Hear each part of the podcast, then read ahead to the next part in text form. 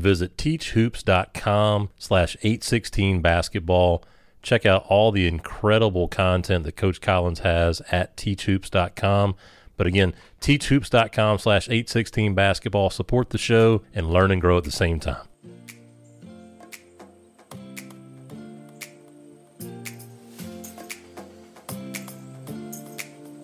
Hello and welcome to the Greatest Games podcast brought to you by 816 Basketball. I'm one of your hosts, Brian Rosefield, and I'm joined by my co host, Chris de Blasio.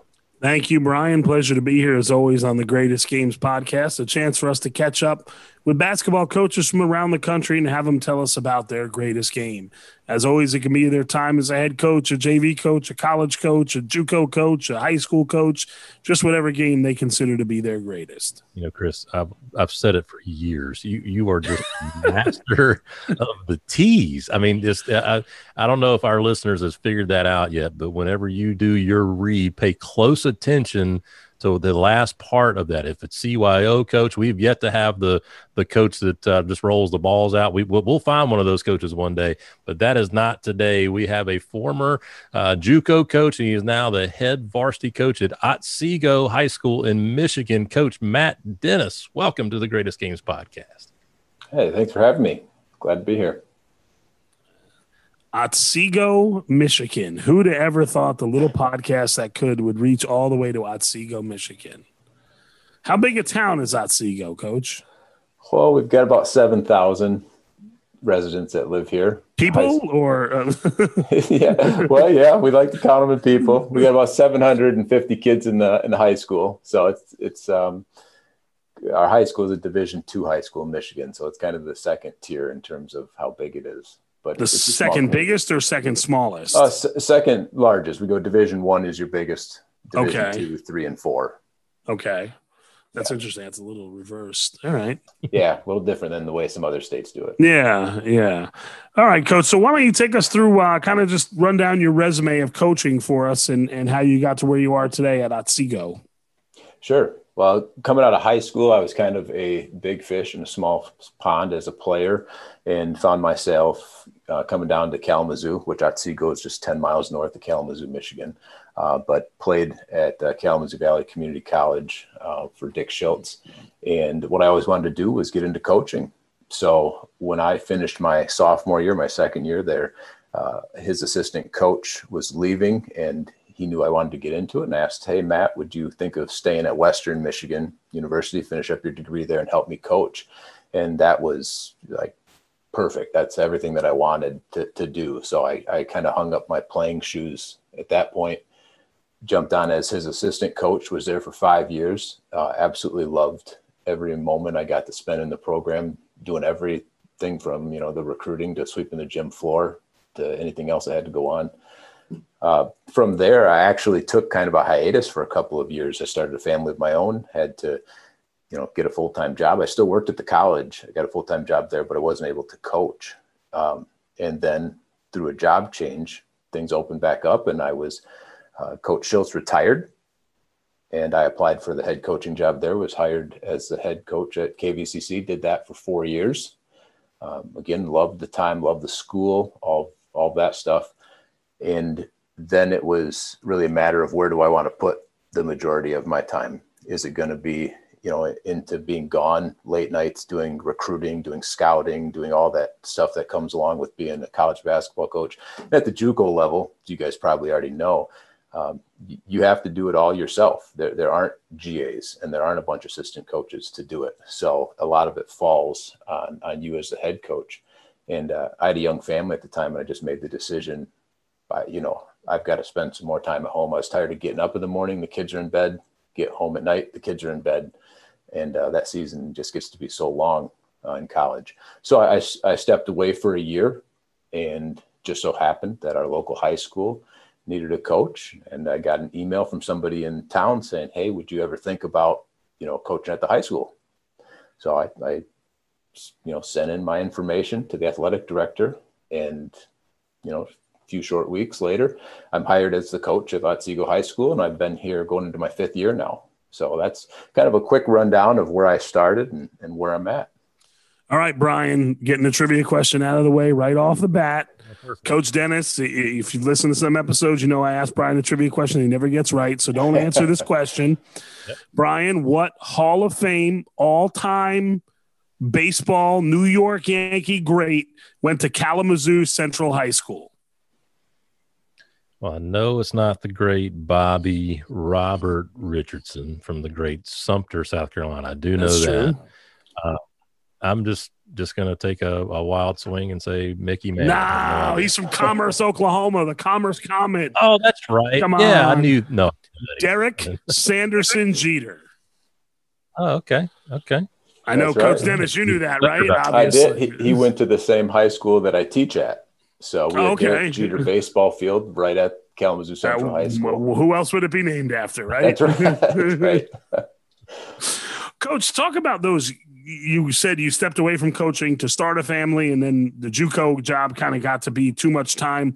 What did you do in those years to kind of stay involved in coaching, stay involved in the game? Well, I, I kind of took two breaks there. The one was in between being an assistant coach at KVCC, then jump into the head coach. Um, and I still was involved in the program when it came to recruiting players uh, if it came to scouting, you know, I, I, would volunteer my time whatever way I could to help the program. I even did a little announcing. They had some, um, the local TV station did some stuff, and I did a little broadcasting on there from time to time.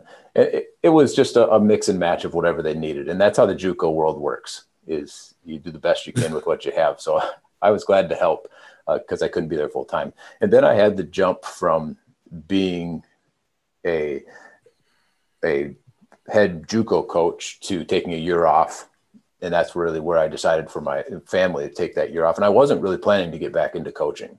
Um, it was something I wanted to do, but I just didn't know when the door was going to open up, and that was a, a tough decision.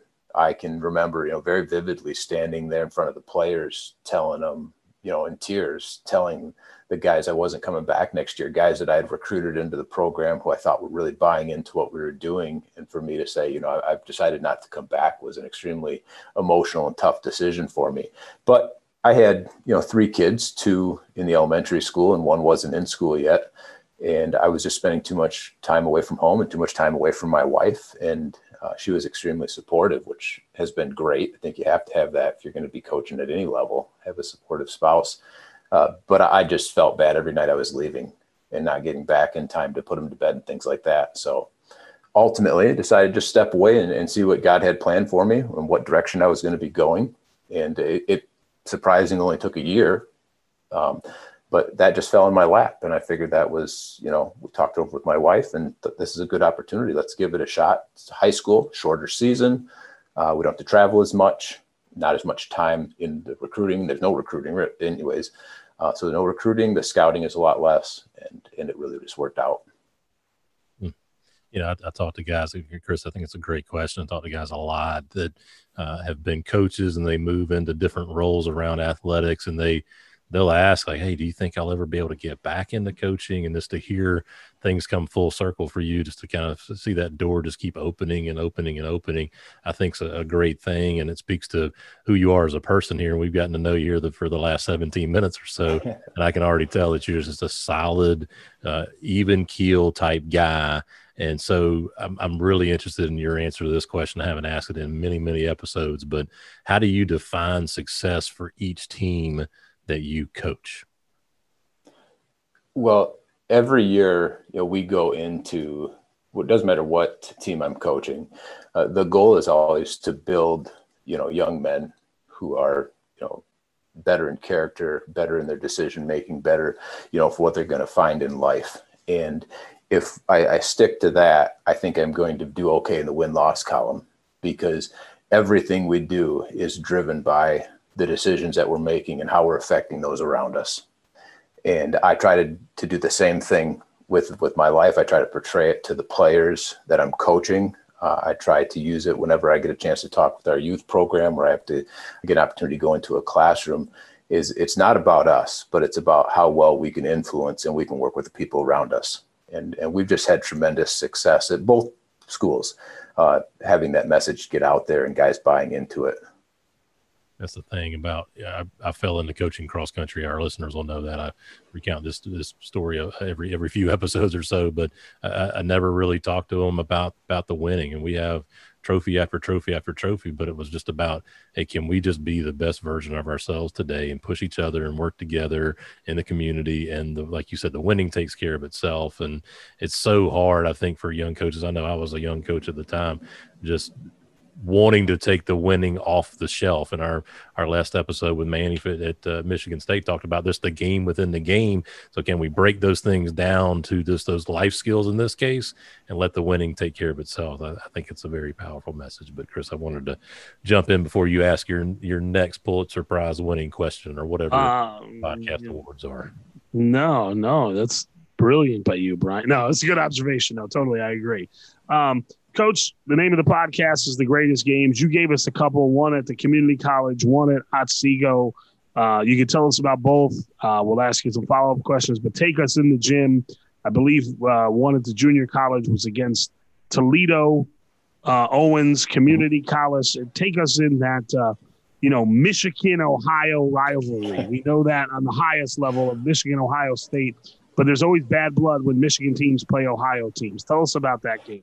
Well, it, it does have a little bit of a personal feel for it uh, for me because the coach at Toledo Owens Community College was a, a rival high school player of mine when I oh, played I in this. high school. I love this. He stole so. your girlfriend. I love it. What happened? What's the?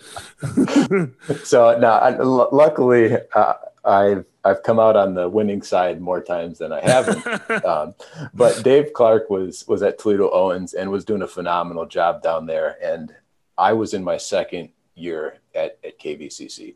My first year, uh, we went eight and 21 overall. That's not anything that you you want to tell too many people.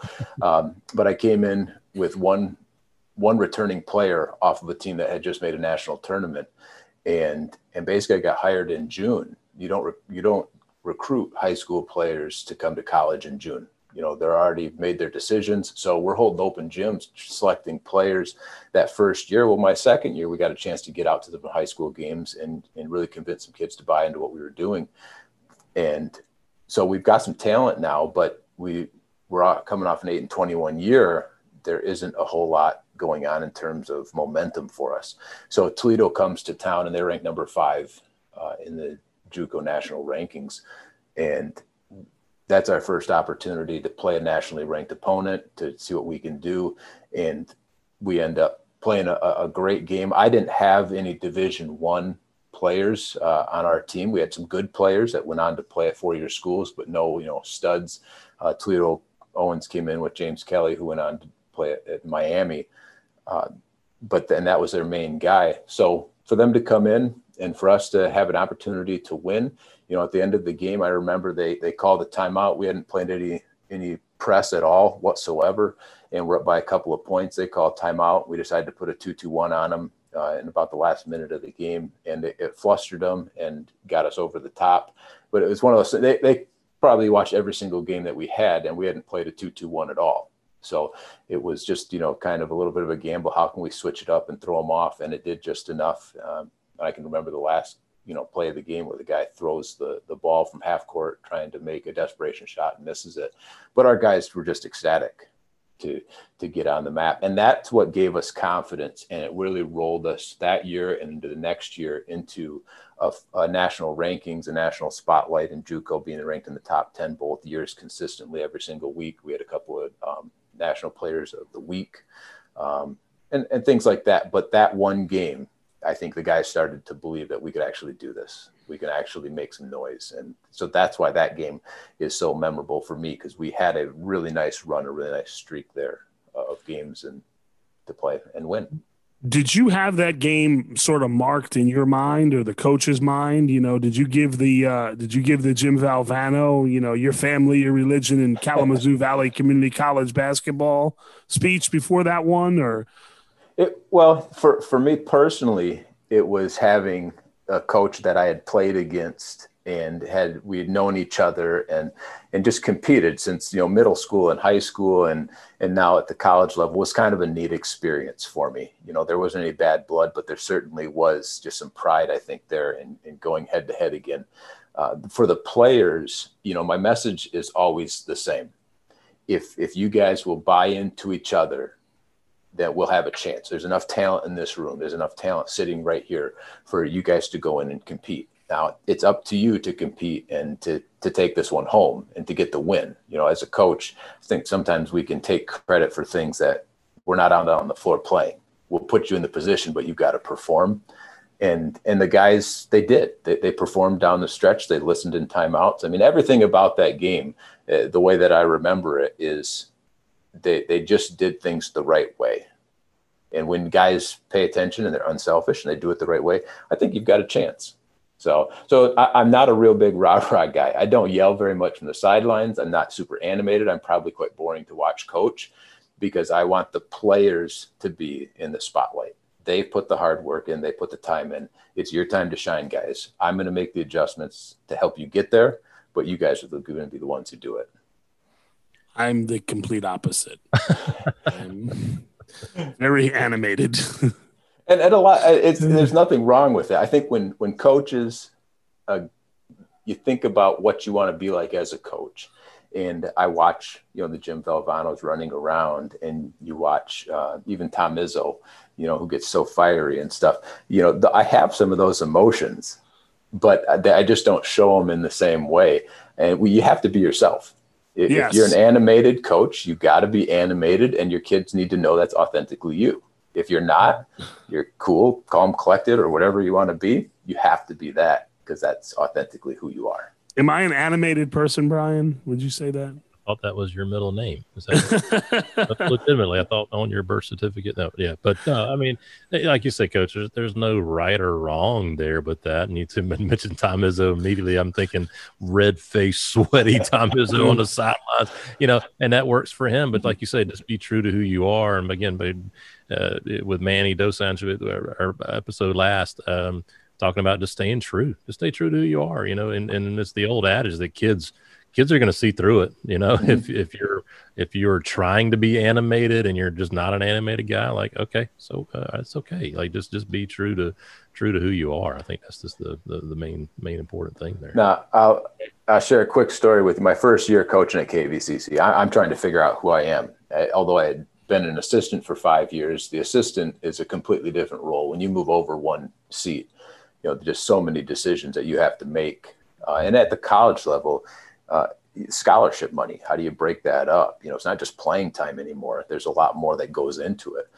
But i remember getting back from a, a game and i heard on another podcast um, what's your one cringeworthy moment that you had as a coach and this would be mine is we got back from a game where we just played horribly and i made the guys practice. And uh, it wasn't very long but you know, I tried to be fiery and in your face and whatever during this practice. I'm going to get it across to these guys. And the two things that happened there. One is that's not me as a coach. So it was so forced and it was so draining of my energy. it, you know, I just, I, I, can't do that. And the second thing uh, was we just weren't that good. I mean, it didn't matter what I was going to do. Right. we, we just didn't have the players. They tried hard, but uh, we were we got players out of open gyms, and we played like we were out of an open gym. Um, we just didn't have the players to compete at the college level. So two things I had to recognize as a young coach: be yourself, and you got to have the horses, you know, in the race to, to have a chance. That's so true. Chris was on the receiving end a lot of times in my first two years of coaching of girls basketball. Like, why can't we do certain things? You know, and there's no disrespect to those girls. We just we weren't very skilled in a lot of areas, and I'm sitting there screaming my head off like, we need to do. And it, uh, okay, it just it just didn't work. You know, we we we did everything that we could do. But anyway, mm-hmm. speaking of high school, go ahead and take us to your second greatest game. This one sounded like a great one here. So your second greatest game, coach. Well, the, the second one has kind of the, a similar theme is, you know, how, when do the players start believing in the program that they can actually make make some noise and they can be recognized for their ability on the floor? And it's it's when we won our first conference championship, but it extends back to the beginning of the season. We had played a school called Dowagiac High School, and they've had a very good kind of track record in our in our league in the Wolverine Conference every year, being competitive, being up towards the top. And they came into to our place and they beat us Um, I think it was by six points in the second game of the year. And as a coach, I had to take a look and say, what did we do wrong, and, and how can we do do it better? And what I came down to was I substituted the players wrong. I, I left guys on the floor for too many minutes. They're too tired. They're not hitting their shots. They're not hitting their free throws. Uh, we started to not play what I would consider Otsego basketball, which is ball movement, you know, finding the open man, taking the open shot uh, kind of thing. Um, and then on defensively, we like to get after it on defense and, and press. And I thought our press broke down, and it was because they're playing too long. So I take a look at that game and I change the way that I start subbing players. And from that point on, we go on an 18 game win streak. And that 18th game of the, the regular season was our conference championship. That conference championship game matched us up with uh, with Dowagiac again. So it was Otsego versus Dowagiac. Uh, they again had to come to our place, thankfully, to play that game. But our guys had we we got a rhythm down we got a way that we substituted. Guys knew how long they were going to be in the game approximately. We we knew what to expect from each other, and it really became there was no one stud. I had three sophomores on that team. I think I had three or four juniors on that team and a couple of seniors. Uh, n- none of them were guys that were going to carry us. So nobody averaged over 12 points a game. And as we're on this win streak, we get ranked in the top 10 in Division two in Michigan and you know guys start feeling pretty good about it then we go into this conference championship game and it's just a back and forth the, the entire game. And the the players really dug in at the end. They made the adjustments we had to make. They, they made the plays we had to make down the stretch and we end up winning the game by five points. And that's the first conference championship while i'm you know at otsego. And, and just seeing the way that we changed from the second game of the year to that district champ or that excuse me that conference championship game um, just just was huge. And and that got us in a trajectory in our program moving forward. Since that time we we haven't lost a conference game. So december beginning of december in 2017 is the last conference game that we've lost. And our guys have just continued to buy in the system. You know we get a few that graduate and we get a few more that come up that haven't played and it just kind of is a cycle. And you know, hopefully, we'll get a chance to get on the floor this year and see if we can continue to keep that going. But that game, in a lot of ways, helped us not only move forward with me as a coach and how to play the players and sub them, but moved our entire program forward. These these kids in Little Otsego that nobody really pays attention to now all of a sudden is state ranked and you know we're beating teams consistently and it, it's just been a lot of fun. It's made the ride really enjoyable to see these kids come in and, and believe in what we're doing. Ryan, we need to get crummier coaches on. He hasn't lost a conference game since 2017. Jesus. I would say that's that's pretty solid. I mean, I, I lose conference games like people change underpants. Jeez. Well, we, have you know, we, we've been blessed. Those three sophomores that I had you know, in 2017, you know, eventually became juniors and seniors, yeah. and this was their senior year. They didn't get worse over that time, and we graduated those three guys this past season. Uh, it was unfortunate the way that it happened. You know, we got shut down. We're going into the district championship game, and uh, we're we've got a team that I think can make a, a, run in the state tournament, and all of a sudden you're you're canceled. You don't get yeah. to play because of COVID, and that that was unfortunate for those players. Uh, but we've got some young talent that's coming in and we've got some guys that are ready to prove themselves. They had to sit and wait their turn. And you know i'm hoping that this season we get some games and those players can see what they can do. And hopefully they can keep it alive. If they can't you know that's that's all right. We'll keep doing things the way that we're doing them. But but it's fun to look back and for those players to have some pride and when they step on the floor there's an expectation that we're going to play well and we're going to compete. That wasn't the case so much when I first started in Otsego. It wasn't that the program was in a bad spot. I, I don't like when coaches say, "Well, yeah, we had a huge culture shift. We had to change everything. We had no that that's that wasn't it at all. They just had to see how I wanted to do things, and as I got more comfortable with it, we we te- we started to to gain a little momentum, and then we start winning a couple of games and just take off from there. I haven't said this in a while. Brian hates when I say it, coach. You talk about those three sophomores that became juniors, became seniors. This season, if we have a season, I have four starters returning. from a two and twenty three team. But I have four starters have returning four starters. from a two and twenty three yeah. team. So I don't know if that's good or bad. well, well, I'll take you back to my KVCC days. You know, eight and twenty one, my first year there, and I returned four starters on that. Not every kid came back there, but I, I there were four guys who came back, and I can tell you they were a heck of a lot better that second year. And a lot of it, and the same with my time at Otsego. We're 11 and 11 my first year in Otsego. It's not a bad record, but it is not blowing the socks off anything. And the next year we go 19 and 2. But the, the biggest thing that happened was players are returning in the same system that they played in a year ago. Mm-hmm. And in both instances, those players played so much better their second year.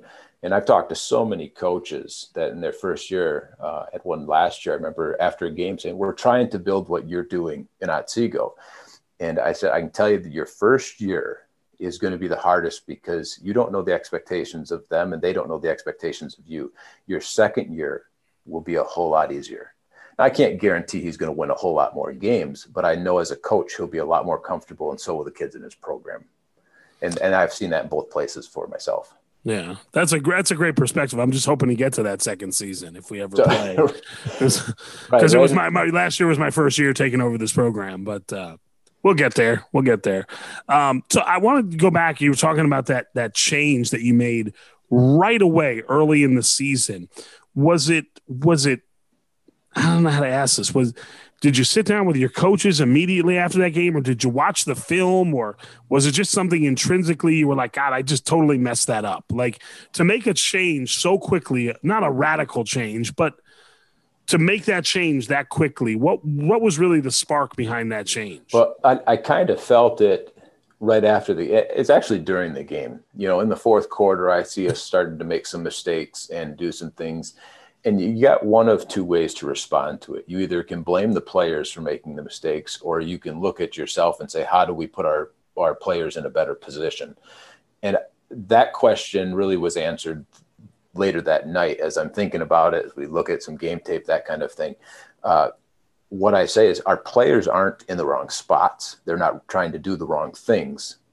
They're just exhausted they, you know, they they played the. I was playing a seven to eight man rotation at that time, and we just couldn't keep up the pace and the intensity and the defensive pressure the way that we want to. Uh, so I, I, went to a ten man game. We we subbed five for five a lot of times. We had eleven kids on that team. Uh, almost every game after that, I got all eleven kids in the game, uh, and a couple of things happened. One is the players were started to buy into each other. It wasn't like a, you know, he's stealing my minutes kind of thing they those kids genuinely bought into each other. And since they all knew that they were going to get a chance to be on the floor practices became more competitive.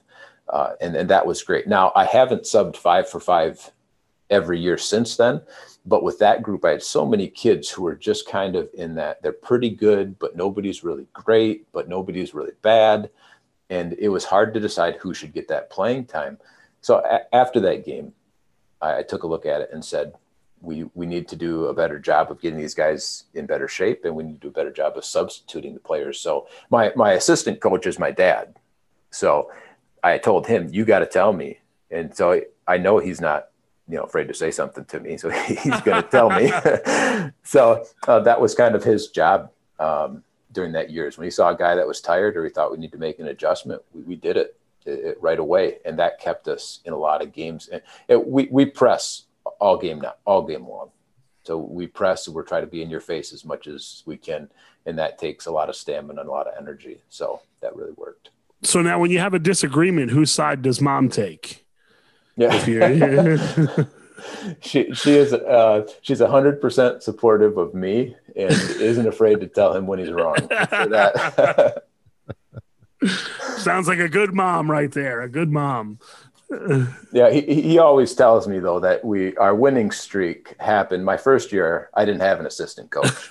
Uh, he he lived in hmm. northern Michigan at the time. They moved down here, and he's able to help me after after that first year. So he said, "Remember, you know, your your winning streak didn't happen until you got me as your assistant coach." So he likes to help me stay grounded and say, "You don't think you you don't know as much as you think you do."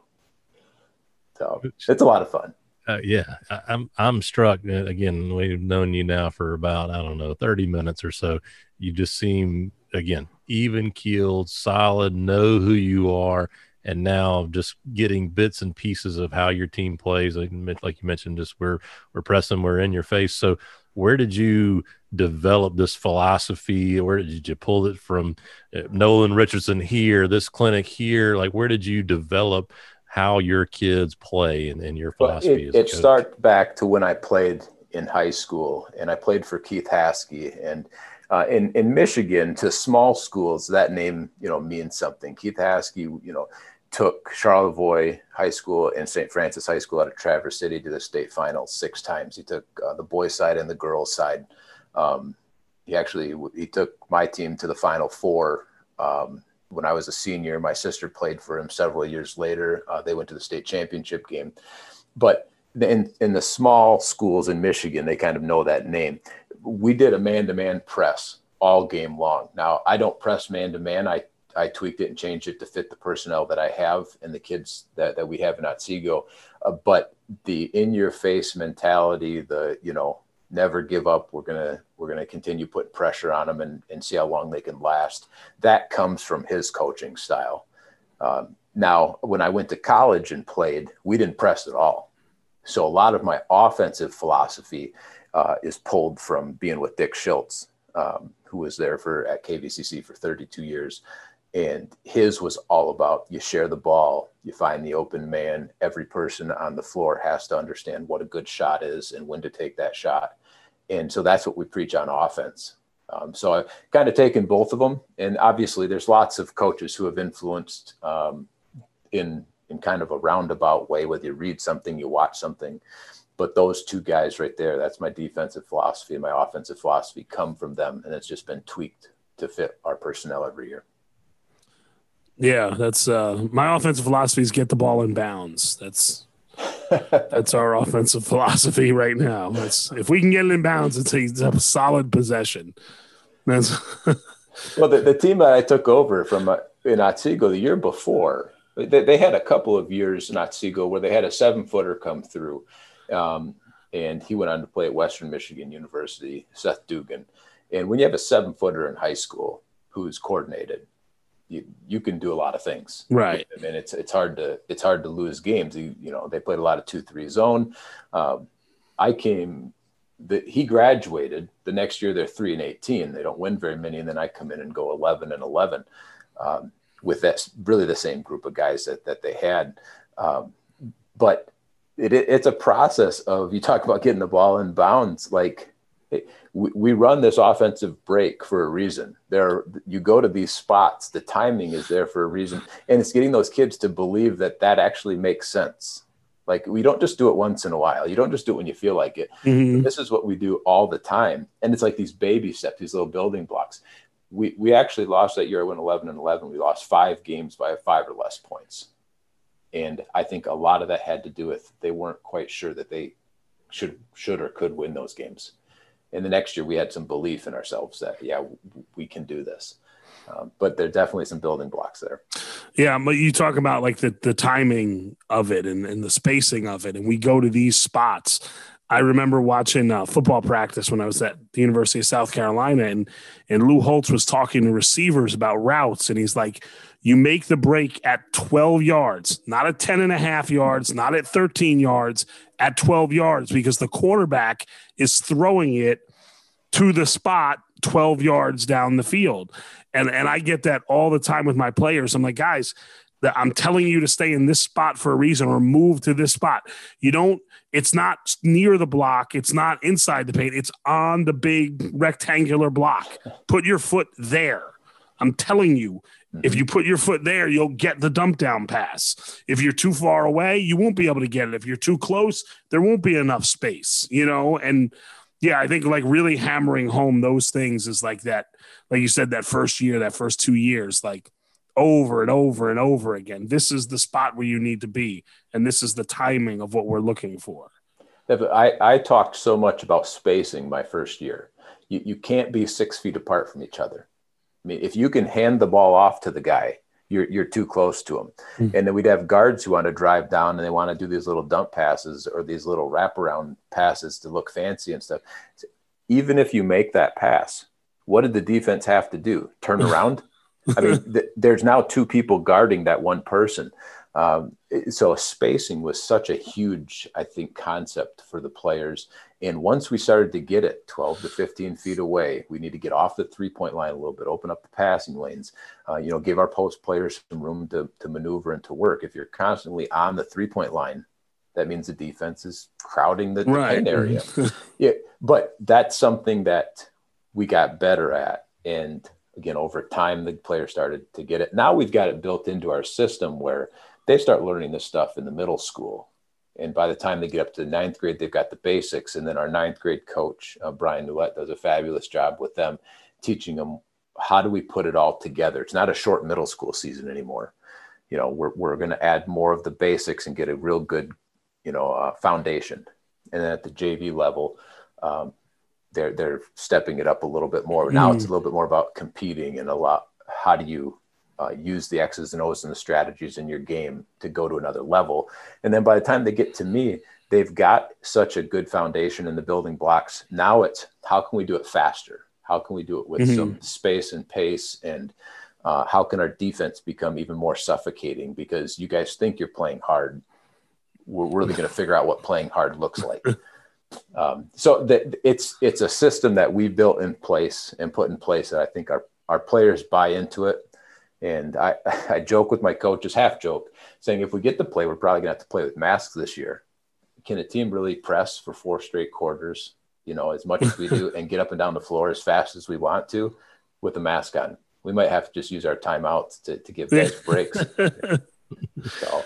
Brian, I'm moving to Otsego, Michigan. I'm going to work with Coach Dennis. I, okay, right? packing up. I'm I'm uh, I'm I'm in, and if ever if he ever needs an a I don't know, an assistant AD to help. I'm, I'm in for that. Too, you know, uh, I'm sold. Well, coach, we like to end on a fun question here. If I ask some of those guys that played for you on the, the Kalamazoo Valley Community College 8 and 21 team, and I asked some guys that played for you this year, uh, what's the one thing Coach Dennis says over and over in practice or a game? What's that one mantra or one teaching point? It could be something funny. What's that one thing Coach Dennis said? I, if it's funny, it's going to be really dry. I can tell. Right. no, it, I, am not that funny of a person, so I, it's not going to be funny. Um, the at least in Otsego, I know I said it at KVCC, but I don't know if I said it a lot. But in Otsego, you know, we talk a lot about do 100% of your job and 10% of somebody else's. If you'll do 100% of yours and 10% of someone else's, we're going to be okay. And a lot of times we're referring to the defensive side of the game mm-hmm. where there's so many adjustments and there's so much. You, offense always has the advantage. So the defense is always reacting. Um, you've got to know what your job is 100% of the time. But when your teammate slips up, don't be afraid to step in and help them out 10% of the time. Eh, so I, I, say that over and over um, on the defensive side, and then our three R's of shooting. I constantly am asking the guys, what are the three three R's of a good shot? And it's it, range, rhythm, and rebounders are the three things that we go after. Um, and if a kid takes a bad shot, rather than calling them out and telling them how bad of a shot it was, I just go over and I ask them, what are the three R's of shooting? And they, they know what it is. And I say, all right, were you in range? Yeah, I was in range. Were you in rhythm? No, I was, I was off balance. All right, well, there we go. That wasn't a good shot for you. so, so I let them kind of decide for themselves. So those three things. Now, I do want to add a third one in there. Not in my team. The other night, we're sitting at the dinner table, and my my wife says, "What's one thing that I say all the time?" And so then we go around the table, and they get to me, and I'm like, I don't know. What do I say all the time? And my kids tell me, it's opportunity, Dad. You say opportunity all the time. I was like, what, what do you mean? Well, you're always saying he's going to get his opportunity, or when the opportunity comes, he's got to be ready, or, you know, and they go through all these instances of you say opportunity all the time. So I, I thought I heard that on the other podcast, and I thought, man, that this speaks to what you guys are asking. At home, apparently, I say opportunity a lot of times. Oh, I thought you were going to call out something your wife said all the time. I thought we no, were really no, I'm, a, I'm smarter than that. yeah, she asked me what the podcast was that I was going to be on. I'm sure she'll listen to it. But yeah, yeah, I'll, I'll, put myself out there, but I'll leave hers alone.